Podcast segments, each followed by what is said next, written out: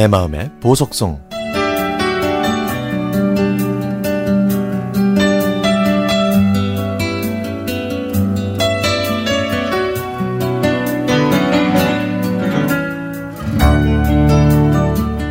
고등학교 2학년 1학기 기말고사를 마치고 일주일 만에 학원에 갔는데 평소에 제가 앉던 자리에 처음 보는 여학생이 앉아 있었습니다.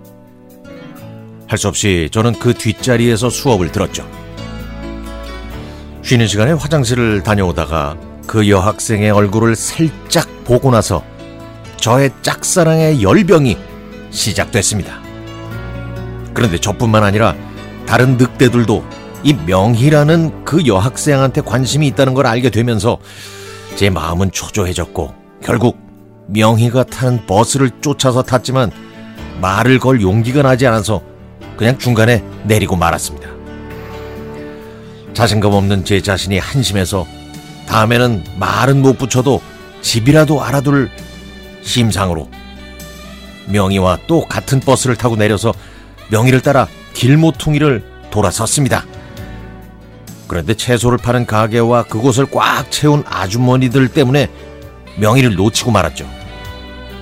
할 수 없이 맥없이 돌아서는데 갑자기 뒤에서 누군가 격앙된 목소리로 저를 불렀습니다. 예, 너 여기가 어디라고 와? 응? 동네 사람들 다 본다고. 하면서 저를 팥빙수 가게로 끌고 갔습니다. 너 미쳤니? 응? 왜 자꾸 따라오는 거야? 아 자꾸 자, 자꾸라니 오늘이 처음인데 너 저번에도 쫓아오다가 그냥 돌아갔잖아. 왜 그래 정말 창피하게. 아, 그럼 너는 돌아가는 사람 왜 불렀어? 그냥 냅두지.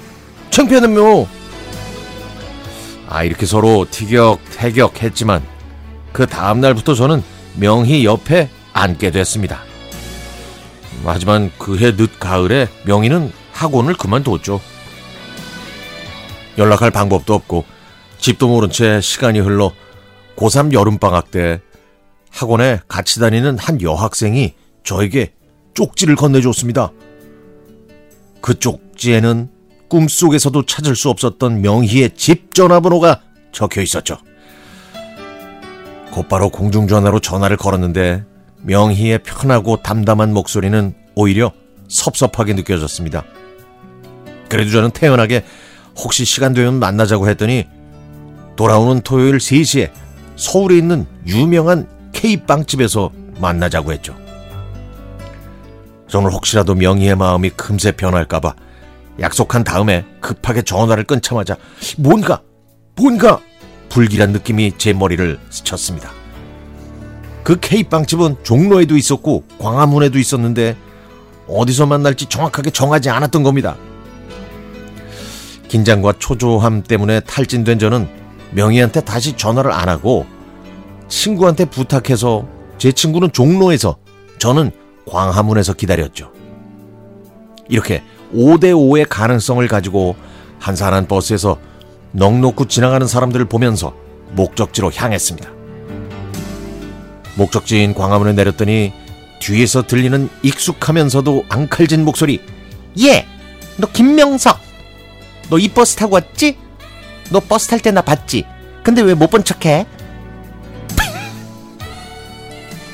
예상치 못한 상황에 당황했던 저는 서둘러 빵집으로 들어가서 자리를 잡았지만 명희의 분노는 계속 분출됐습니다. 그래서 저는 제 속마음을 털어놓았습니다.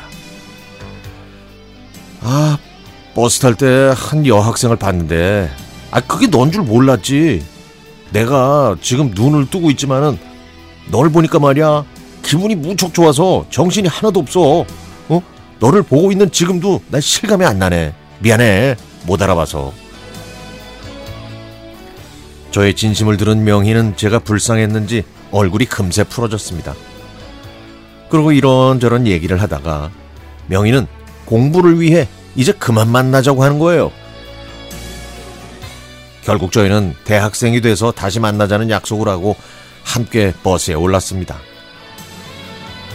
이듬해 2월 저와 명희는 대학에 합격하고 재회했지만 애틋했던 제 짝사랑 같은 첫사랑은 열매를 맺지 못했습니다. 대학 합격보다 재회의 기쁨이 더 컸던 그날의 기쁨도 이젠 추억의 향기로만 가슴에 남아있네요. 아름다운 저의 첫사랑 명희에게 이 노래를 바칩니다.